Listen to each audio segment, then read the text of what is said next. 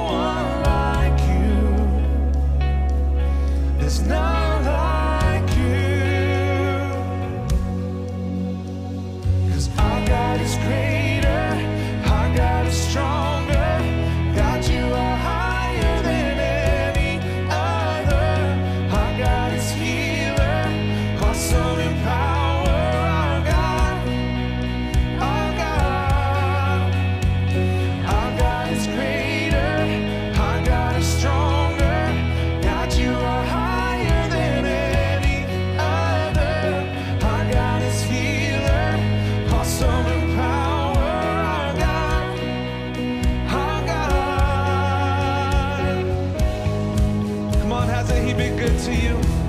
Father, we give you all of our praise, for you alone are worthy. For those times that you've been with us, we know that you have seen us through, God. So we give you all the praise. We know that when you're on our side, nothing can stand against. And if our God is for us, then who could ever stop us? And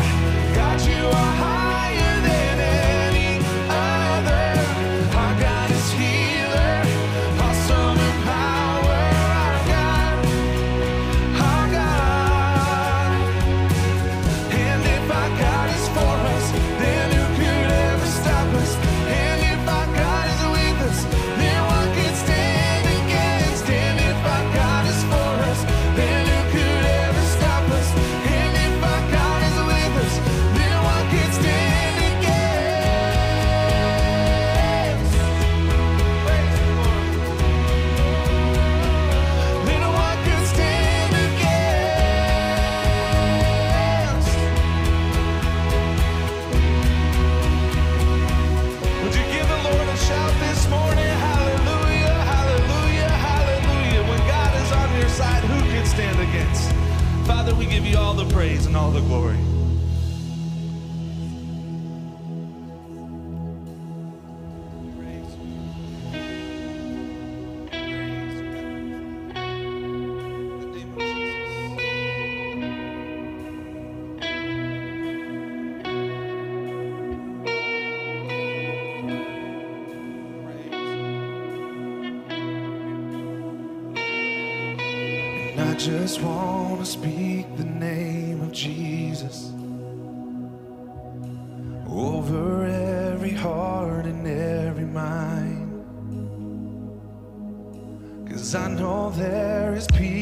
In your presence.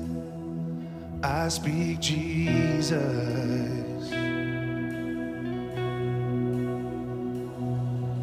And I just want to speak the name of Jesus. Till every dark addiction starts to break. Declaring there is hope and there is freedom.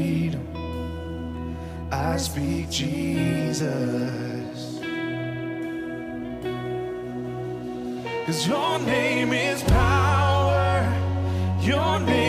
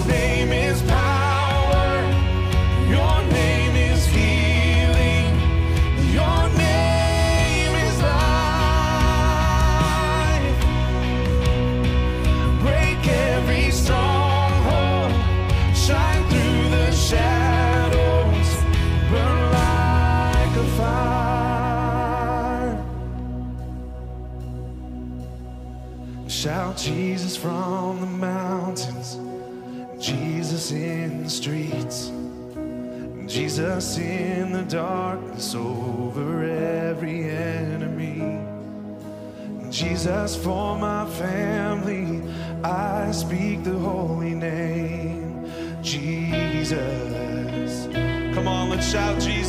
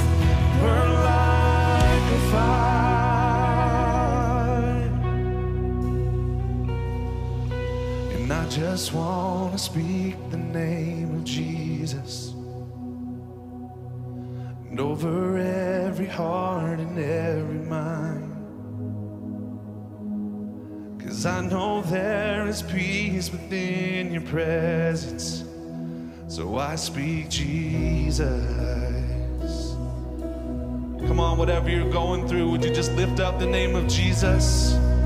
His name is bigger than fear. His name is bigger than depression. His name is bigger than sickness.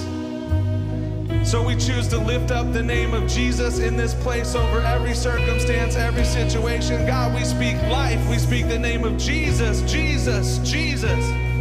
Shout Jesus from the mountains, Jesus in the streets, Jesus in the over every enemy. Jesus for my family, I speak the holy name, Jesus. Come on, let's shout that name of Jesus.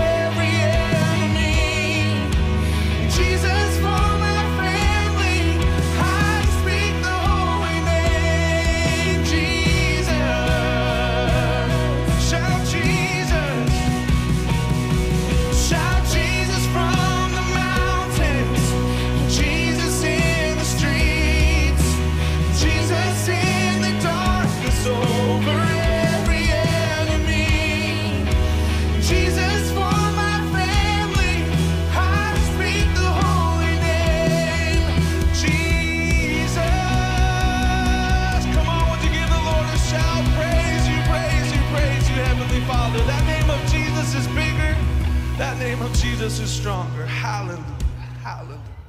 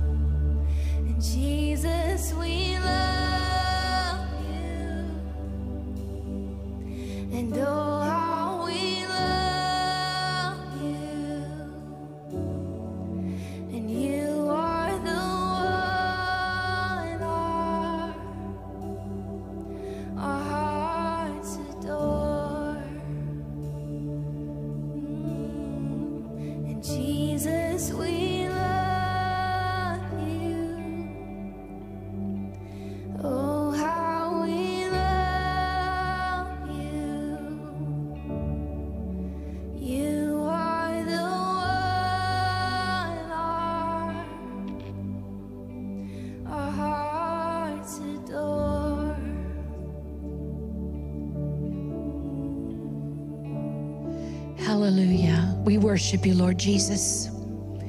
We magnify your holy name. Hallelujah. Glory to God, glory to God, glory to God. We adore you, Lord Jesus. Worship you, Lord. Worship you, we worship you. Oh, we worship you, we worship you, we worship you. Hallelujah, hallelujah, hallelujah. Hallelujah, hallelujah. We worship you. We worship you, Lord. Hallelujah. Wonderful Jesus. Wonderful Savior. Hallelujah.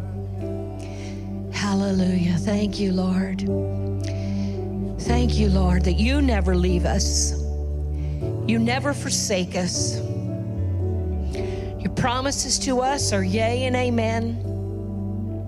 You are the beginning and the end.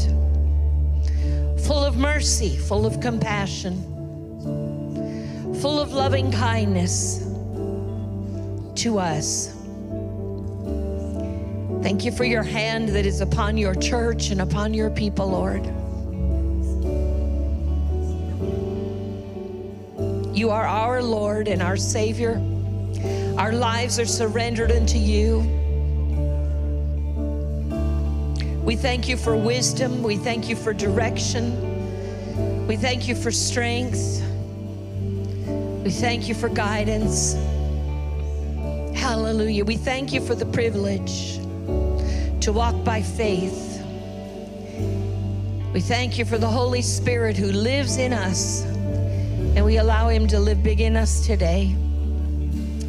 Hallelujah. Thank you for the body of Christ, for one another, for what you're doing in the earth today. Hallelujah. Hallelujah. Thank you, Lord. Thank you, Lord. We love you, Jesus. We love you, Jesus. Hallelujah. Give for ministering to each heart in here today, Lord, as only you can do.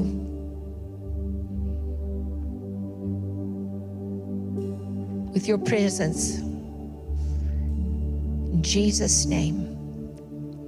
Amen. Amen. We're going to dismiss the children and the teens now.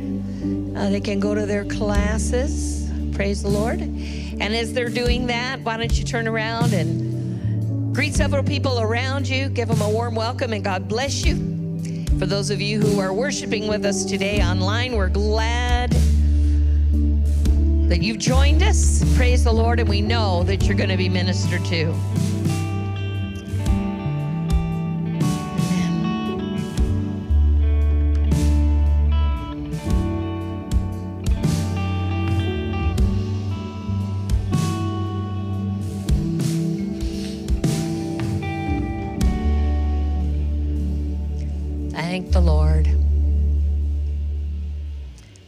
Thank you, Jesus. Thank the Lord. Amen. Praise the Lord. We want to just let you know a few things that are going on. Remember, tonight we're having our family fall festival. We're going to have a great time. Here at the church, we have fun for all ages. We're going to have a chili cook off this year. Uh, we have things for the youth and the children. And um, so be sure to join us tonight from 5 till 7 o'clock. Bring neighbor or bring a friend with you. We, uh, we always have a fun time. And then uh, don't forget the second Sunday in November, November 12th, we're going to have uh, International Thanksgiving meal. And so we just ask that you bring a dish from. Um, maybe your region of the country or your part of the world, however you may uh, uh, celebrate Thanksgiving to, to either bring a, a side a, a dish and or a dessert, whichever you choose to do. We always have plenty of food and a great time together. Praise the Lord. Um, as you know, every year we um, help with Samaritan's Purse with the shoe boxes. And you can find in the back uh, there, Mr. Dean will be back there and he can serve you, answer any questions that you have. There's shoe boxes that you can pick up and fill for a child. And um, the deadline on that, I believe, is the second, uh, I think it's November the 12th. is the 12th. Pastor Chip, don't text me if you don't want me to say anything. It's a big joke. Anyway, um, uh, so we're going to run a video right now that Samaritan's Purse sent to us just to give you a little vision of, uh, of what they're doing. So you can go ahead and roll that, Bobby. My name is Edouard Ndeki, and I'm from Senegal. 95% of people where I grow up are not Christian.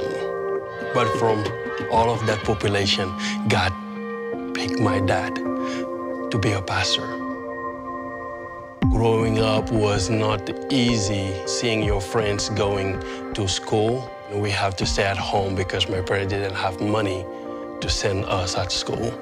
I was so upset because all my friends have everything they want. When I say, Dad, why we are not blessed like them?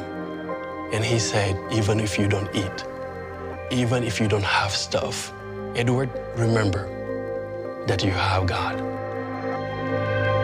I was involved in the group Good News Club. That Wednesday was amazing. We were coming to have fun, to laugh, to joke, to do all of that. And uh, we received a box. We opened it. In the side of the box was toothbrush. I didn't have to brush when I was growing up. We used charcoals and salt to brush our teeth. Having it for the first time was just a miracle. This is the wow. It was wrapped like this. I didn't know what is inside. Carefully. This is my yo-yo. This is my yo-yo. Every day, every night, with the neighborhood, we always play. Someone cares. God, He cares so much. He have to use someone somewhere around the world to pack my box. I came to United States because of my background, being a track athlete. I was involved in the church in my local town. And one time, I saw the boxes I received when I was 14. And I was so excited. I didn't have words. I was just like, what is, what is this? Where did this come from? It's reality here, people? Is you guys are doing this for real? And they say, yes. I say, I received one when I was 14. And everybody was so happy. Everybody was looking at me like, yes, you are in our church. Seeing God connecting me being 14 and coming to United States and to see the two elements just connected as a perfect picture, show me that I'm in the right spot. I'm in the right place serving the Lord. Daniel is my son. Daniel is the version of Edward in Senegal, but in United States. Talking to him is the opportunity like my dad told me. No matter what you struggle with, remember, you have a God that loves you. Daniel packed boxes, and he liked to say also his dad received one. In the corner of this universe, you have a kid that is waiting for you to pack a box for them. It's not just a shoebox that you are packing. You are changing lives.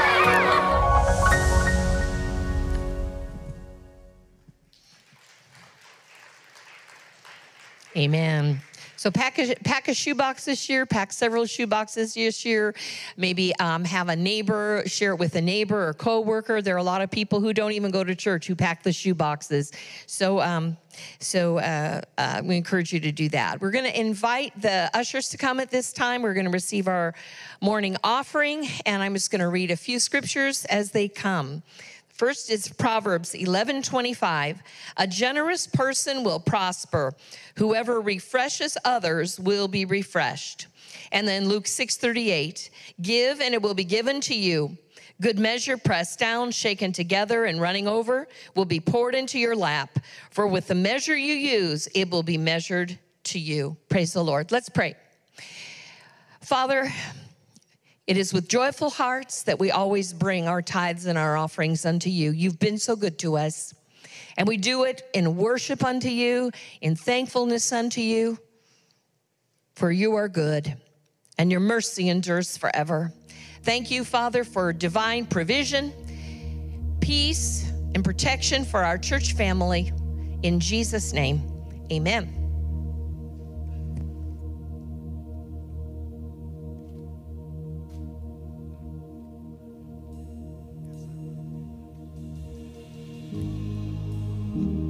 Once you have been given the chance to give, would you stand and worship with us again?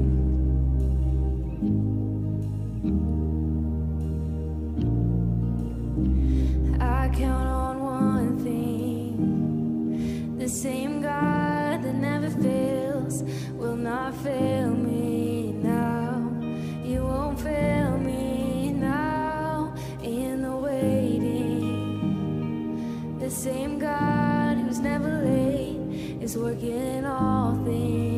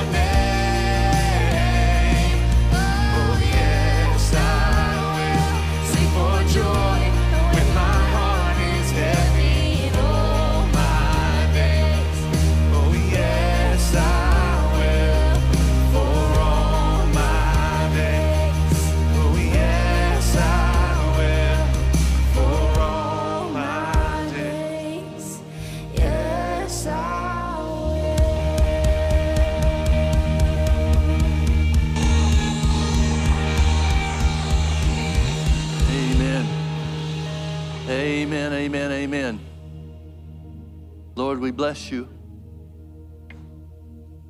We magnify your name. Let's make our confession together. This is our year of Jubilee. We expect manifestations of the Holy Ghost and power.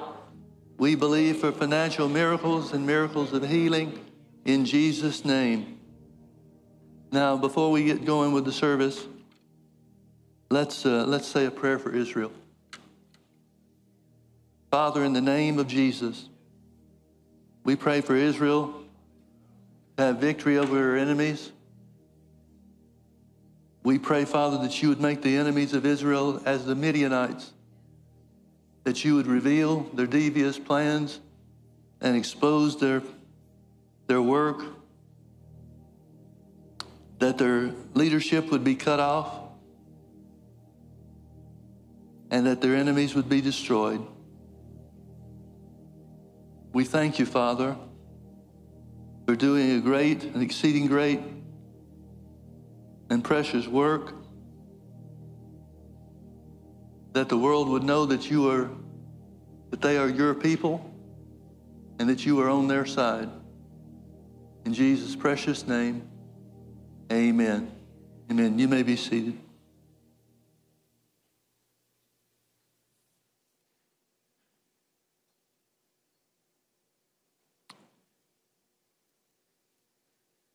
I'll invite you to turn in your Bibles to Galatians chapter 3. I'm going to teach this morning on being redeemed from the curse. I'll be teaching on faith and healing. I heard uh, recently that there was someone that used to come to our church and doesn't anymore that they offered a critique of my ministry that I always teach on faith and healing. You know, that's what they used to say about Brother Hagin. I guess that's one of the greatest compliments I could ever get. Let me tell you something else. There was, uh, when Brother Hagin was still alive, he was scheduled to be in a church out here in Northern California somewhere. I don't even remember where it was now. But we had contacted him and told him that we were coming, looked forward to seeing him and so forth. And we were, um, we were on the phone with him. And um, we found out that, um, or we were talking to them about when we would get there for the meeting. They're, uh, they were starting their uh, meeting in this church on uh, Sunday night, and we wouldn't be able to travel till Monday, the next day. So we'd missed the first night and first morning services, and so we were just kind of filling them in on our plans and so forth. And, uh, and Brother Hagin said, uh, well, I, I, said that I was sorry that we'd missed the first couple of meetings. And he said, Well, that's all right. I'll just be teaching on faith and healing. And I, I, I'm ashamed to admit it now, but I never considered that the devil would work against Brother Hagin concerning what God had for him to do, like he would me and a lot of other normal people in ministry. So I told him, after he said that, it shocked me for a second, but I gathered myself and said, Well, Dad, that's why I'm coming. I want to hear you teach on faith and healing. There's more to it that, that we need to learn. And I made a special effort from that point forward to encourage him especially when I knew that he would be teaching faith and healing. Because, folks, I don't think you could ever get to the place where you know enough of it. Well, Galatians chapter 3, verse 13. Christ hath redeemed us from the curse of the law. Notice, hath redeemed is past tense. Christ hath redeemed us from the curse of the law being made a curse for us, for it is written, Cursed is everyone that hangeth on a tree. Now, why would he do that? Verse 14, that the blessing of Abraham might come on the Gentiles through Jesus Christ, that we might receive the promise of the Spirit through faith. Christ hath redeemed us from the curse of the law. I would imagine I know, well, I know it's true, and I would expect that you've had some experience with it in your Christian walk as well. The idea of redemption is pretty well understood throughout the church. But what we're redeemed from is one of the great unknowns to many, many, maybe most Christians. The word redeemed means to buy up, to ransom, and to rescue. Can't talk about redemption without talking about substitution, the blood sacrifice of Jesus. Christ hath redeemed us from the curse of the law, being made a curse for us, for it is written, Cursed is everyone that hangeth on a tree. Folks, this is not a promise of God because there is no part of this that is yet to be fulfilled. This is a statement of fact, a statement of truth. Christ hath redeemed us from the curse of the law. Well, let's turn back to Deuteronomy 28 and find out what the curse of the law is. Deuteronomy chapter 28, verse 1 And it shall come to pass, if thou shalt hearken diligently unto the voice of the Lord thy God, to observe and to do all of his commandments which I command thee this day, that the Lord thy God will set thee on high above all the nations of the earth. And all these blessings shall, all these blessings, everybody say all Notice it's not one of these will happen to you. It's all of these will overtake you. All of these blessings shall come on thee and overtake thee if thou shalt hearken unto the voice of the Lord thy God. Blessed shalt thou be in the city, and blessed shalt thou be in the field. Blessed shalt be the fruit of thy body, and the fruit of thy ground, and the fruit of thy cattle, and the increase of thy kind, and the flocks of thy sheep Blessed shall be thy basket and thy store. Now, the basket has to do with the, the business you conduct or your purchases. The store has to do with your savings. He'll bless you in what you buy, he'll bless you in what you save. Blessed shalt thou be when thou comest in, and blessed shalt thou be when thou goest out. The Lord shall cause thine enemies that rise up against thee to be smitten before thy face. They shall come out against thee one way and flee before thee seven ways. Now, folks, that's a little bit difficult. This is one scripture that I think is, uh, is subject to private interpretation. It could mean one thing to you and mean something different to me. Part of the reason for that is because your enemies are different than my enemies. The people that come against you will be different than the people that than the ones who come against me. So it seems to me that Deuteronomy 28, verse 7 the Lord shall cause thine enemies that rise up against thee to be smitten before thy face. They shall come out against thee one way and flee before thee seven ways. I've taken that to mean that my enemies will see my victory. The Lord shall command the blessing upon thee in thy storehouses. There's your savings. Folks, it's not the will of God for you and I to live paycheck to paycheck.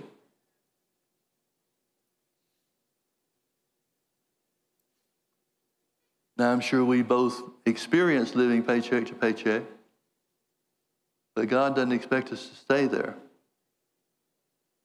He expects us to have plenty.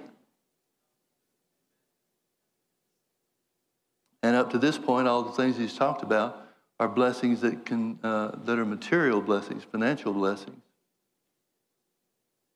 You know, it's interesting. We go back to our text scripture. Christ has redeemed us from the curse of the law, being made a curse for us. For it is written, "Cursed is everyone that hangeth on a tree." The reasons are mentioned in verse 14 that the blessing of Abraham might come upon the Gentiles and that we might receive the promise of the Spirit through faith. Now, the promise of the Spirit through faith is salvation. But salvation is not the first thing that's mentioned by Paul, who's writing by the inspiration of the Holy Ghost. The first thing that's mentioned as why God sent Jesus to die for us on the cross and to shed his blood and to redeem us from the curse of the law. The first thing he mentions is the blessing of Abraham, which is by and large dominated by material blessings.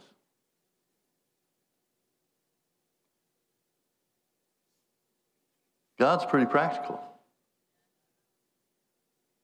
He deals with man according to the things that man deals with. The Lord shall command thy blessing upon thee in thy storehouses and in all that thou settest thine hand unto. And he shall bless thee in the land which the Lord thy God giveth thee. The Lord shall establish thee a holy people unto himself, as he has sworn unto thee, if thou shalt keep the commandments of the Lord thy God and walk in his ways. And all the people of the earth shall see that thou art called by the name of the Lord, and they shall be afraid of thee. The Lord shall make thee plenteous in goods, and the Lord shall make thee plenteous in goods. God doesn't have a problem with you and I having more than we need. I know that religion tries to keep us bound and boxed in on every side. But God, according to that which is revealed in His Word, God wants you to have plenty. And notice He doesn't talk about what uh, the circumstances of the world around us will be. He doesn't talk about us having plenty in times of prosperity when the economic conditions are favorable.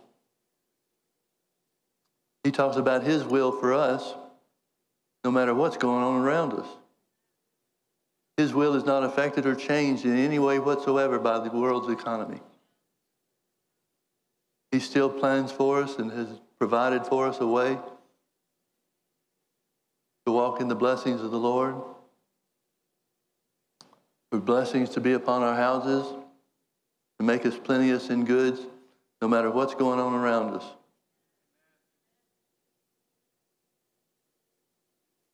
The Lord shall make thee plenteous in goods in the fruit of thy body, and in the fruit of thy cattle, and in the fruit of thy ground, in the land which the Lord sware unto thy fathers to give thee. The Lord shall open unto thee his good treasure, the heaven, to give rain unto thy land in his season, and to bless all the work of thy hand. And thou shalt lend unto many nations, and thou shalt not borrow. Now, he's not saying it's wrong to borrow, because if it was wrong to borrow, it'd be wrong to lend. And if he says that we'd be able to lend to others, but borrowing was wrong, then we'd be committed, we'd be uh, participating in their sin. He's not saying we can't borrow or shouldn't borrow. He said we won't have to. We shall lend unto many nations and shall not borrow. And the Lord shall make thee the head and not the tail. And thou shalt be above only, and thou shalt not be beneath if thou hearken unto the commandments of the Lord thy God, which I command thee this day to observe and to do them. And thou shalt not go aside from any of the words which I command thee this day, to the right hand or to the left, to go after other gods to serve them. But it shall come to pass, if thou wilt not hearken unto the voice of the Lord thy God, to observe to do all of his commandments and his commandment, his statutes which I command thee this day, that all these curses shall come upon thee and overtake thee. Cursed shalt thou be in the city, cursed shalt thou be in the field, cursed shall be your basket and your store. Cursed shall be the fruit of your body and the fruit of your land, the increase of thy kind and the flocks of thy sheep. Cursed shalt thou be when thou comest in, and cursed shalt thou be when thou goest out. The Lord shall send upon thee cursing, vexation, and rebuke in all that thou settest thine hand unto for to do until thou be destroyed, and until thou perish quickly, because of the wickedness of thy doings, whereby thou hast forsaken me. The Lord shall make the pestilence cleave unto thee, until he has consumed thee from off the land whither thou goest, goest to possess it. Now, let me remind you of Dr. Young, Dr. Robert Young's uh, teaching on the curse of the law. Dr. Robert Young was the uh, author of Young's Analytical Concordance. He's also the author of a book that's out of print, been out of print for a long time, Hints to Bible Interpretation. In both of those um, uh, books. Young's Analytical Concordance. In it's in the it's a small condensed portion in the notes that he has compiled. And it was explained further in Hints to Bible Interpretation, the book that's now out of print, that he stated that in the Hebrew language, the, um, the verb that is used concerning these activities of God and so forth is in the permissive sense, but English doesn't have a permissive sense. And so it's translated in the King James translation in the causative sense the Lord shall make the pestilence cleave unto thee. That should probably be better translated the Lord shall allow pestilence to cleave upon thee. So if we look at it in that sense, let's just get down to the nitty gritty. If God was going to make the pestilence cleave unto thee, where's he going to get it? If God's going to make sickness or disease attach itself to you, or he's going to put it upon you, where's he going to get sickness and disease? It's not of him. It wasn't in the world that he created when he put it in man's authority. So if he's going to make consumption or tuberculosis cleave unto you, where's he going to get it from? Would he use something that's of the devil? That would make the devil and God partners in, a, in a, at least in, in his work to that degree. Sickness is not of God. There's no sickness in heaven. So we know that God has not created or prescribed sickness and disease in any manner whatsoever. Sickness is not of God, so God has no sickness to use.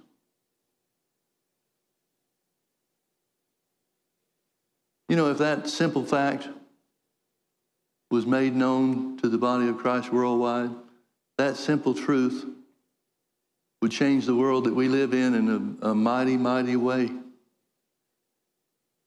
But you can well understand why the devil would keep that under wraps and do whatever work of deception he could to keep that from being known. It's in the Word, it's been in the Word all the time. But just because something's in the Word doesn't mean somebody's going to read it and know it.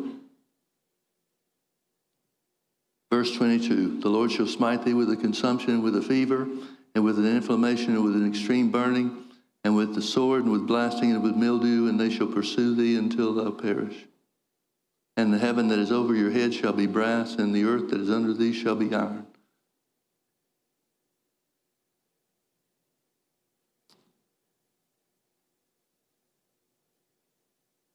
There were two sisters back in the early 1900s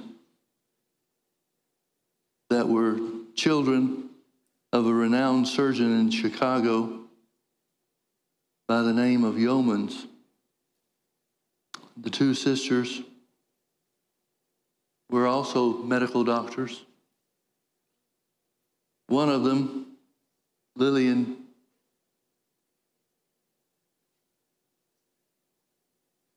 contracted,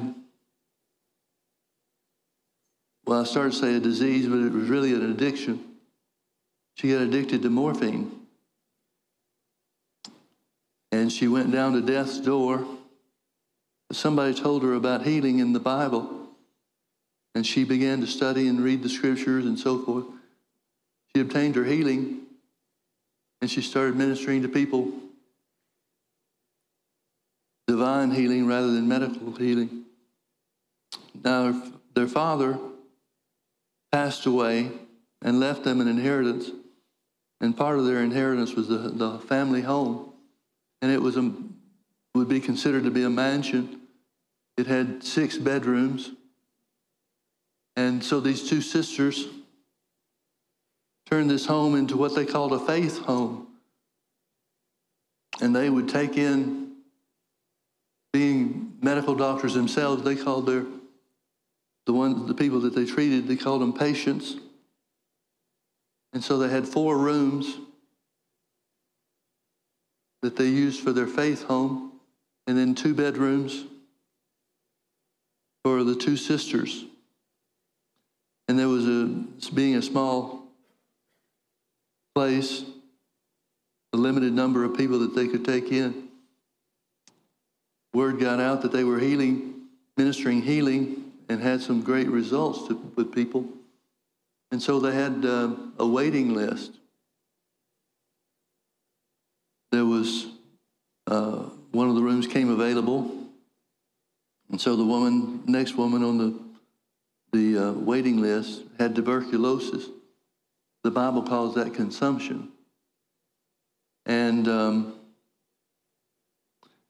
and Dr. Yeomans, I think it was uh, Lillian B. Yeomans, that made the statement that when they admitted her and we were getting her set up in the the faith home, that they recognized that the woman was at the literally at the point of death, and if they had been medic- been treating them medically, they would have begun to inject them with strengthening medication because of their proximity to death. So they got set up in the room, and uh, Dr. Yeoman sat down next to the bed and read the third chapter, the whole third chapter of the book of Galatians, and then read the 28th chapter of, of Deuteronomy, just as we've done here this morning. And, uh, and after finishing the 28th chapter of Deuteronomy, they got to the end of the chapter, beginning in verse 58. We'll skip over some of the things that it says specifically about disease. But in Deuteronomy chapter 28, verse 28, verse 58,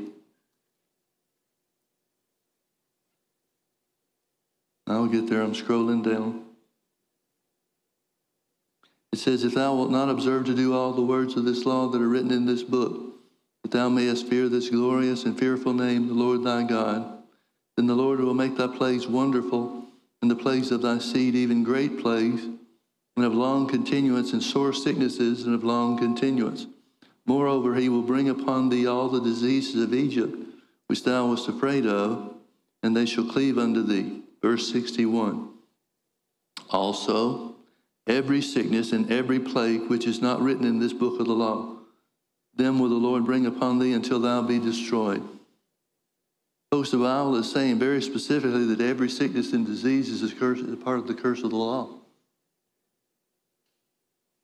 Every sickness and every disease is a part of the devil's work against mankind. Not God's work, but the devil's work. Well, the Bible says in 1 John chapter 3 and verse 8, For this purpose was the Son of Man made manifest in the earth, that he might destroy the works of the devil. How did he do that?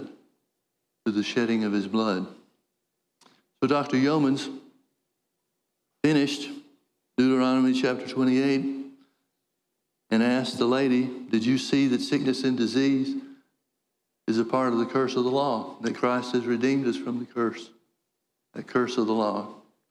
And the woman answered and she said, Well, yeah, I heard you say that. And Dr. Yeoman says, Well, does it mean anything to you? She says, No. Not that I know of. I've never known it before, never heard of it before. But it doesn't mean anything to me. And so Dr. Yeoman said, Well, here's what I want you to do. I want you to start saying these words Christ redeemed me from the curse of the law, being made a curse for me, that the blessing of Abraham might be mine. The blessing of Abraham is freedom from sickness and disease. Christ has borne consumption and tuberculosis, so I need not bear it. So she got her to say it a couple of times, instructed her every time that she thought about it, thought about something about her body to say it again. And she left her there. She went back later on in the afternoon, did the same thing again. Read Galatians chapter 3, the entirety of the chapter to her, and Deuteronomy chapter 28. And the woman this time joined in. She said, I, I've been saying it just like you told me to, but it doesn't mean anything to me. She said, That's all right. Just keep saying it. So she started saying, Christ has redeemed me from the curse of tuberculosis. He bore tuberculosis so that I need not bear it. This went on same way for several days. After about four days, Dr. Yeomans and her sister Ann were downstairs in the kitchen getting lunch ready for the people in their faith home. And all of a sudden, they heard somebody running upstairs. They stopped what they were doing, looked at each other, walked out into the hall, and this woman started running down the steps saying, Do you know that Christ has redeemed me from tuberculosis? He took tuberculosis so that I need not take it. I'm free from tuberculosis, and she was healed.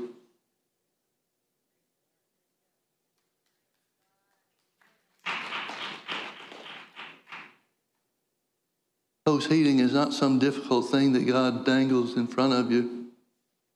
Hopeful that a few, maybe somebody that's partic- particularly strong in faith, might take hold of it.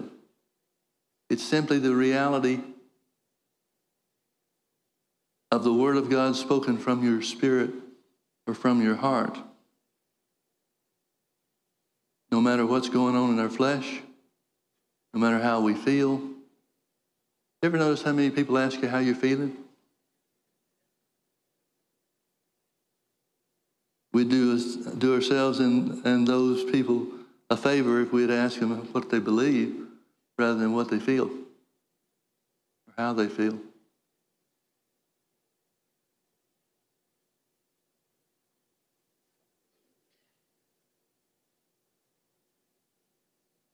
Every sickness is a part of the curse of the law. Now look with me to Deuteronomy chapter 30.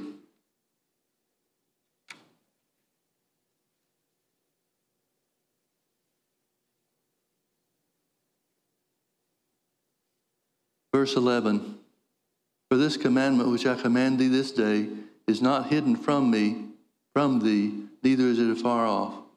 It is not in heaven that you should say, Who shall go for us to heaven and bring it to us, that we may hear it and do it? Neither is it beyond the sea. Thou shouldest say, Who shall go over the sea for us and bring it to us, that we may hear it and do it?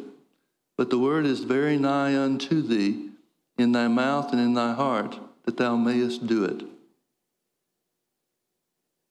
The words that come from, from, from your mouth or out of your mouth, from your heart. That's how we take hold of these blessings of Abraham.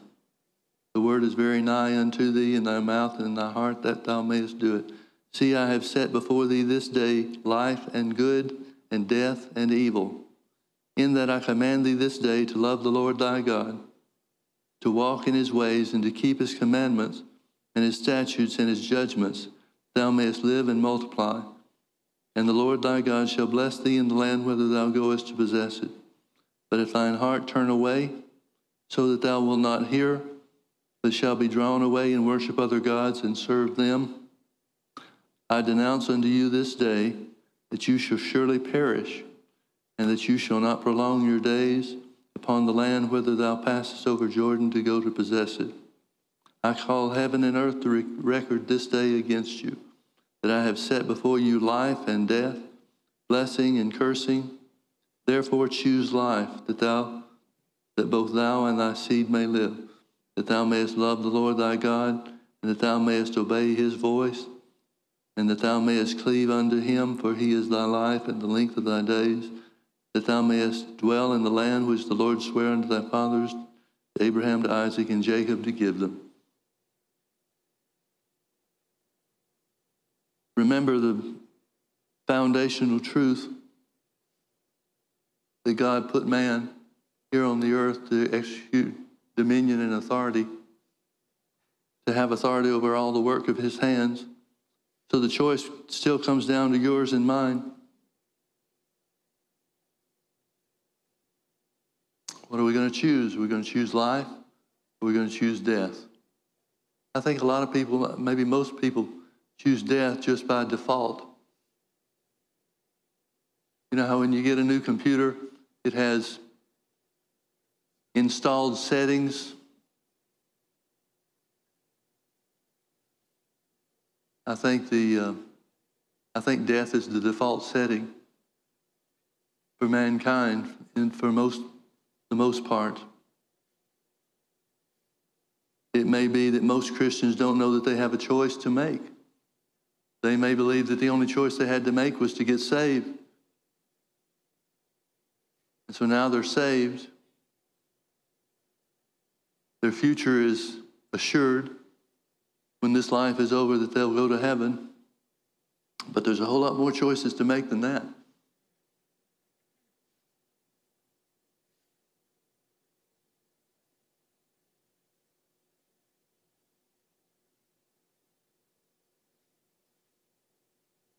Brother Hagin was raised from a deathbed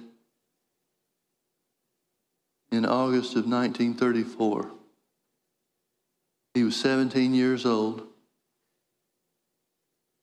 And many people that have heard just part of his testimony might assume that when the healing power of God came down upon him, that that was it. He didn't have any more trouble or challenges with his heart or the deformed. He had a deformed heart. He had an incurable blood disease. There were several other things that would take his life over a period of time. But he reached out in faith. Took him a while to learn the principles of faith. But finally, in August of 1934, he was healed by the power of God. But he said from that point forward, there was a fear of being paralyzed again that was always with him. He called it like a little puppy dog that would follow him around. In 1945, he was in a church, and it was late in the night, he was reading a little book by Dr. Lillian Yeomans that we were talking about before, the book Healing from Heaven. And she, in that book, there was a chapter that um, she, discovered, she discussed where sickness came from. And Brother Hagin saw from that little book that he didn't have to fear of returning back to paralysis or anything else that, that the devil was doing. And he used to tell the story about how there at 2 o'clock in the morning,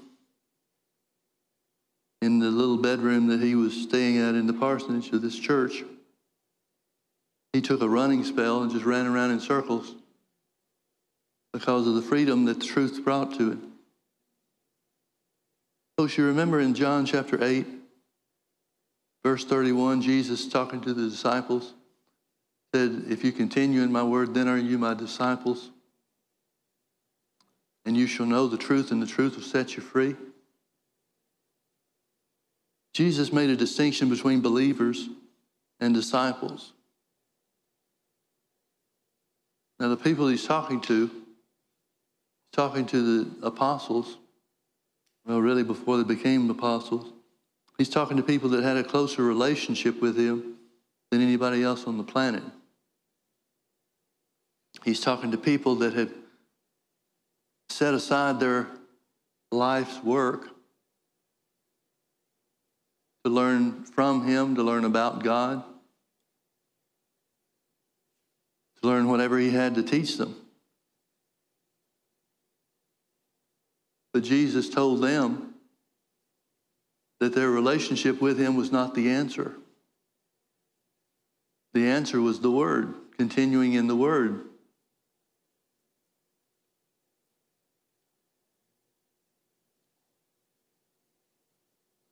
So he told them, If you continue in my word, so then are you my disciples, and you shall know the truth, and the truth shall make or set you free. Well, that's what happened to him 1945. He tried to go to sleep, slept for a couple hours, woke up, reminded himself of the truth he just read in Dr. Yeomans' book, got up and had another running spell. Happened this way several times during the night. He kept having running spells because of the truth that set him free. Now, prior to that time, he knew what the Bible said about rebuking the devil and he'll flee from you. So he had rebuked the devil and rebuked the fear. But because of a lack of knowledge, the fear never would leave.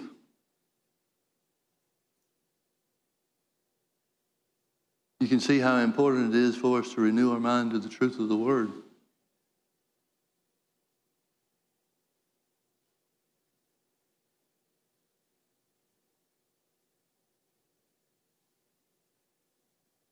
John Alexander Dowie had a similar experience to this. He was a Congregationalist minister. He had a church that he pastored in Australia in about 1875. There was a plague that came to Australia. They called it Black Death. And he had lost 40 something people from his church. People were dying all over the city. Hospitals couldn't contain the patients, they were so great in number. There were tents set up out in the streets. And there was virtually nothing that could be done when somebody contracted this plague. He had been to the one of these uh, outdoor tents that was set up to look after people. He had just lost some of his, uh, more of his people. And so he was back in his church study and he had his head in his hands and he just cried out unto God. He said, God, are you going to take everybody in my church? Is your plan to kill off everybody that I have? And he was of the opinion, which everybody else was too, I guess, that this was the work of God. But if you think God's killing your people, what are you going to do?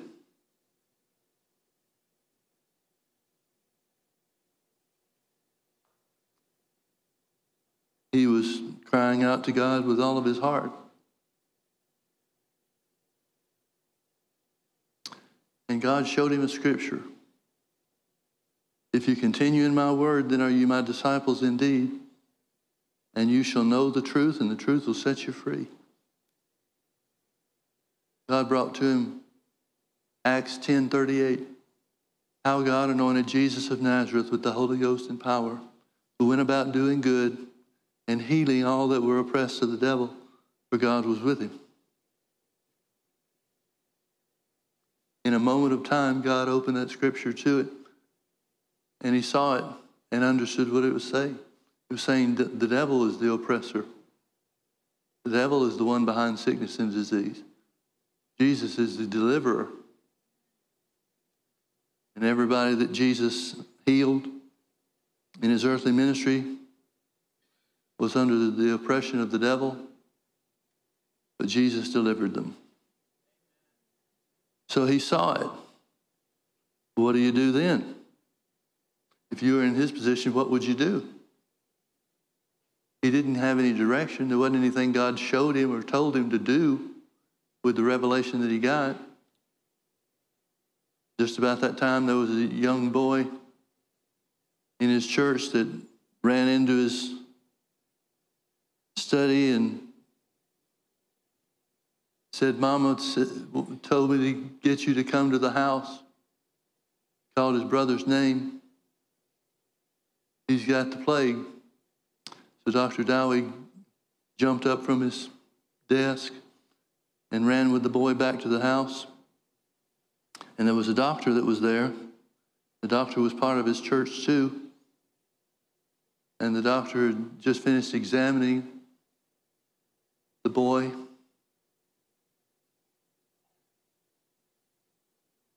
And confirmed what everybody suspected that he had contracted this plague and would be dead in a matter of just a short period of time. And the doctor said to Dr. Dowie, Well, he's got the plague. This must be another one. It's the will of God to take. And this time, Dr. Dowie flared up. He said later that he did it without thinking. It was just something that happened from within him. And he said, How dare you call this the work of my God? The devil is the author of sickness and disease. He's the author of this black death. And the doctor kind of bowed his back a little bit and said, Pastor, you do well to keep your hands off the work of God. Dr. Dowie laid hands on him, on the boy. He rebuked death. He rebuked the disease. He quoted Acts 10:38, how God anointed Jesus of Nazareth with the Holy Ghost and power, who went about doing good and healing all that were oppressed of the devil, for God was with him. He invoked the name of Jesus, cursed this disease, and the boy, almost before their eyes, changed, and the symptoms of this black plague left his body. Dr. Dowie said, or reported, that from that point he never lost another person the Black Death. Everybody that had it, when he found these things out, were healed. And the rest of his congregation were, um, nobody else in his congregation um, contracted the disease. How God anointed Jesus of Nazareth with the Holy Ghost and power. Isn't it amazing that God had to anoint Jesus? Jesus is part of the Godhead. How come he needed to anoint him? The Bible says in Philippians chapter 2 that Jesus laid aside the anointing that he had, or the power and the glory that he had as the Son of God, and came to the earth as a man. Nothing more than what you and I had until God anointed him with the Holy Ghost and power. What did he anoint him to do? How God anointed Jesus of Nazareth with the Holy Ghost and power, who went about doing good and healing. Healing wasn't the only good thing that he did. He did other good works too. But he anointed him to heal. Who did he heal? All those that were oppressed of the devil. Turn with me to Luke chapter 13.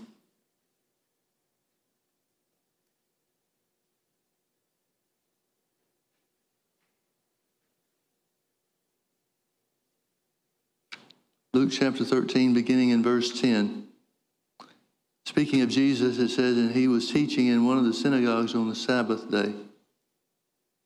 And behold, there was a woman which had a spirit of infirmity 18 years, and was bound together, and no wise could lift up herself. And when Jesus saw her, he called her to him, and said unto her, Woman, thou art loosed from thine infirmity. Let's take a moment to consider some things. Jesus said in many places, multiple times, Jesus said, I came to the earth not to do my own, my own will, but to do the will of him that sent me. Who sent him? God the Father. So he came to do the will of God the Father. So everything that we see Jesus doing is an example of God's will. And when I say God, I mean the Father's will. It wasn't that there was a differentiation or a distinction between the will of Jesus and the will of God the Father. But Jesus felt it was important for us to know that the work that he was doing was not of his alone, but of the unseen Heavenly Father. Jesus said, He that has seen me has seen the Father. Well, he could say that because he did the will of the Father in everything that he did. Now, there were, there were a lot of uh, examples of healing that we could use where people came to Jesus. For example, Mark chapter 5, the woman with the issue of blood. She came to Jesus and, based on her own faith, received healing power and was set free from her condition. We see a lot of other examples where people extended their faith toward God or toward Jesus.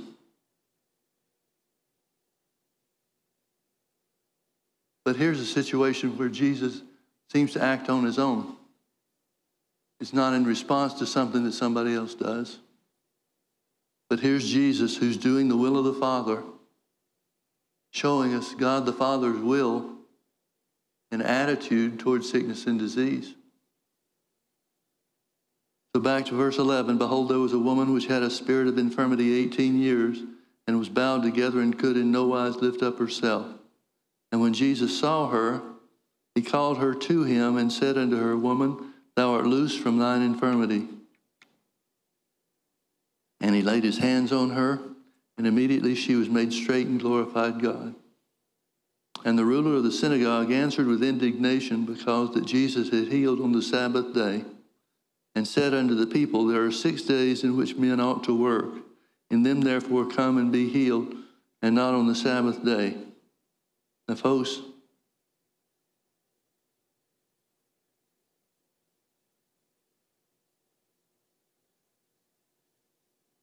the ruler of the synagogue had 18 years to help this woman, but didn't do anything to help her. But he sees the healing power of God manifest on the Sabbath day and finds fault with what's being done. Jesus didn't take to that too kindly.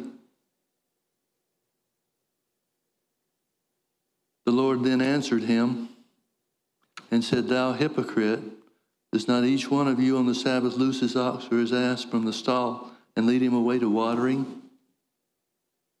And ought not this woman?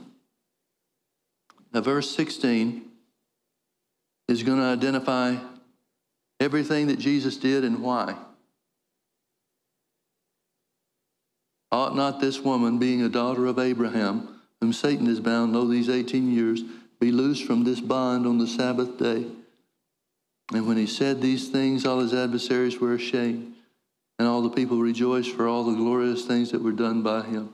So apparently he did other things as well that we don't have a record of. Notice what Jesus and again, Jesus is acting on his own, not in response to the woman's faith. We don't know what the woman believed. We don't know if she even knew who Jesus was.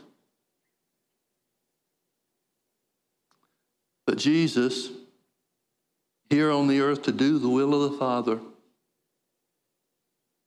sees this woman who's bowed together and can't break herself from the devil's bondage. Jesus knows first and foremost that she's bound by the devil. Nowhere in Jesus' ministry, here at this place included, did he ever have to stop and pray to find out why somebody was sick.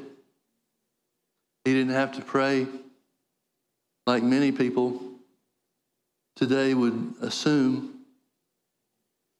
that you'd have to pray to find out if God was behind the sickness or against the sickness. People come up with all kinds of crazy notions and unbiblical teachings and ideas. One lady minister that said that God told her that he couldn't trust everybody with cancer. I'm sure glad he can't trust me with it. People try to make up reasons and excuses for why certain things are the way they are. Oh, sometimes we don't know why they are. And there's no scripture that's ever going to identify that we can get every answer to everything that we want.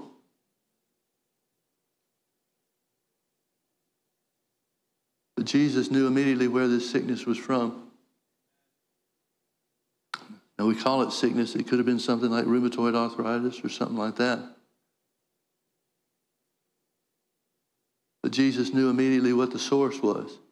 And because he knew what the source was, he knew the answer and what to do to overcome the sickness or disease, the condition. But the first thing that he said, he identifies that this woman being a daughter of Abraham should be loosed from the bond on the Sabbath day. Ought not this woman, being a daughter of Abraham?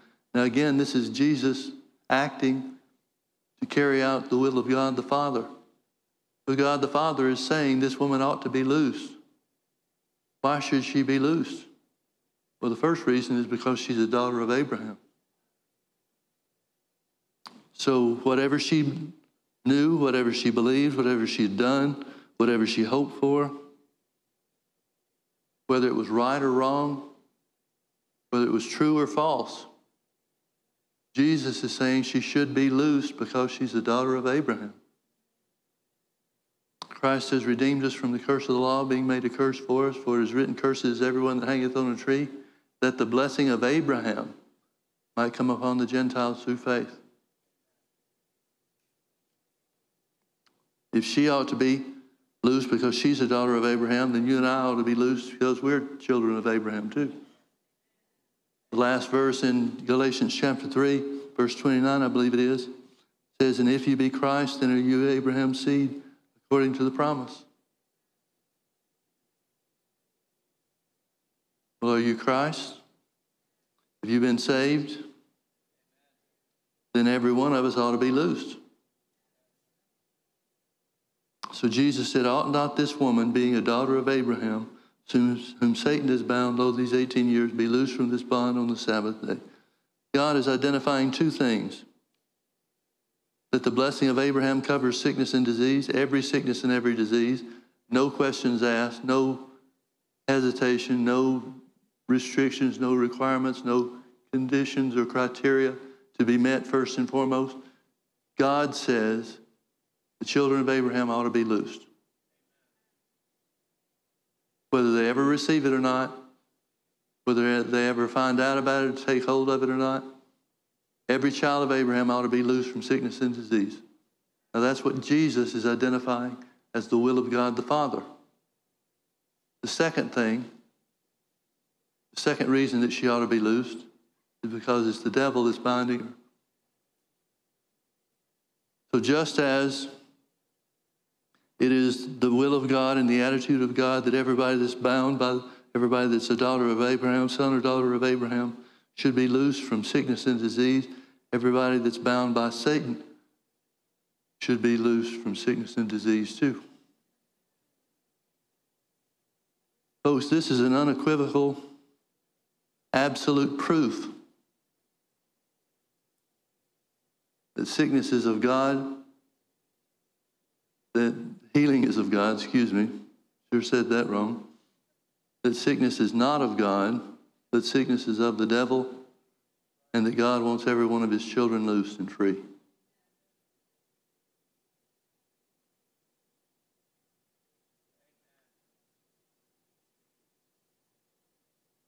And when he had said these things, all his adversaries were ashamed, and all the people rejoiced for all the glorious things that were done by him. I wonder what those other glorious things that were done by him were. John said that if everything Jesus said and did was written down, the world itself couldn't contain the books. That means there's a whole lot more that happened than what we have record of in the four Gospels. John wrote, as we just said, if everything Jesus said and did was written down, the world couldn't contain the books. He was the last gospel writer. But he knew about the gospel of Matthew, Mark, and Luke. And so the ones he added to Matthew, Mark, and Luke's accounts, he looks at these collections and said, Wow, this is hardly anything compared to what he did. This is just a sketchy outline.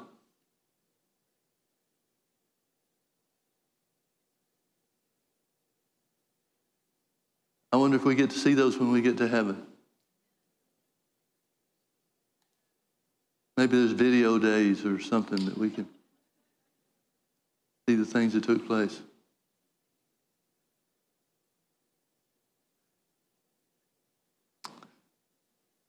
So the blessing of Abraham comes down to keeping the law.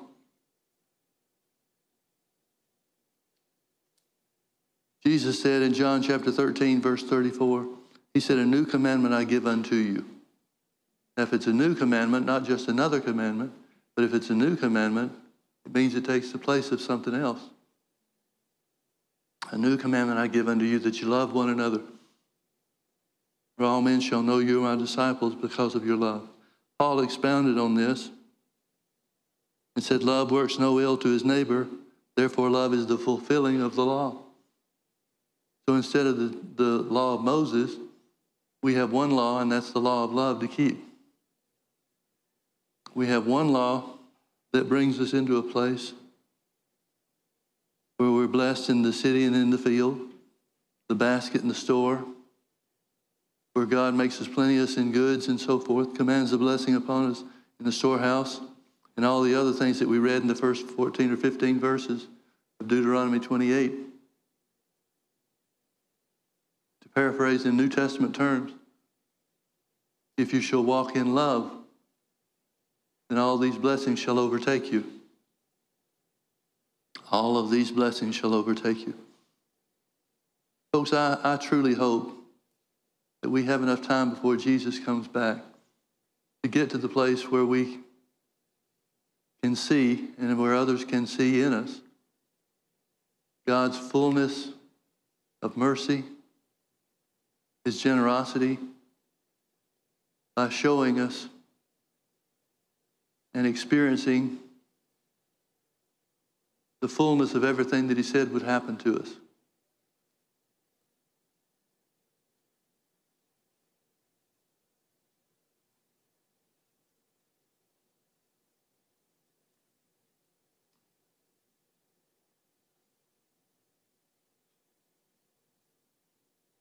Those things don't match up to what we'll have in heaven. And it looks like the time is getting shorter and shorter.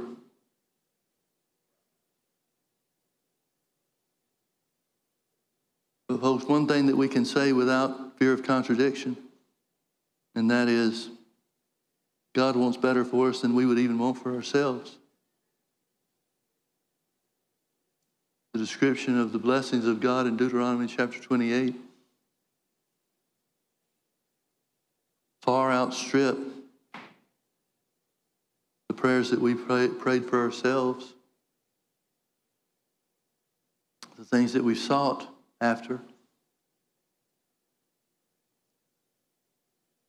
God's goodness and His mercy, His kindness, and His generosity just can't be matched. Let's pray. Oh, Father, we love you so much. We thank you for your goodness. We thank you for the truth. We thank you for the truth that Christ has redeemed us from the curse of the law. We thank you for the truth that love is fulfilling the law.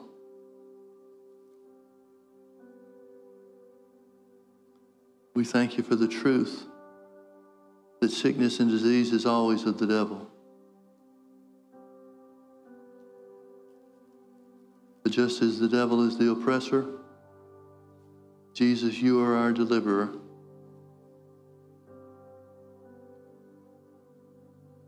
Open our eyes to the truth, Lord. We are of those that you spoke of that continue in your word. And you said we'd know the truth, and the truth would set us free.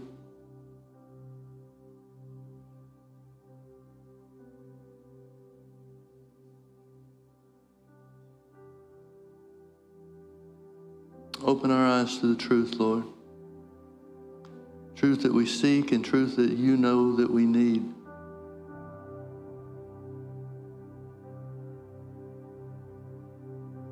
Father, you've been so faithful to us. When things went for us and when things went against us, your faithfulness never fails.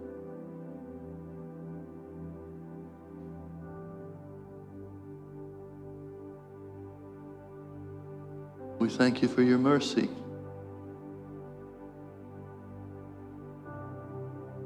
We thank you for upholding us with the hand, your right hand, for helping us, for strengthening us, for upholding us with the hand of righteousness.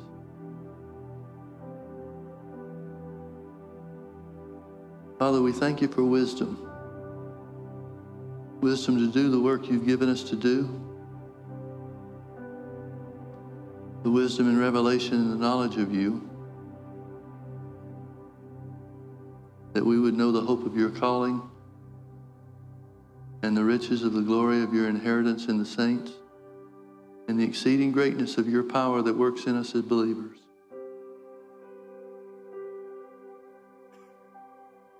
Thank you for loving us, Father.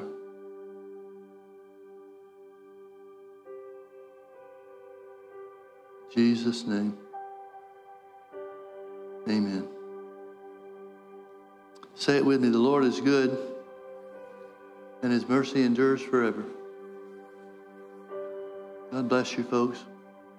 We serve a great God. Amen. You're dismissed.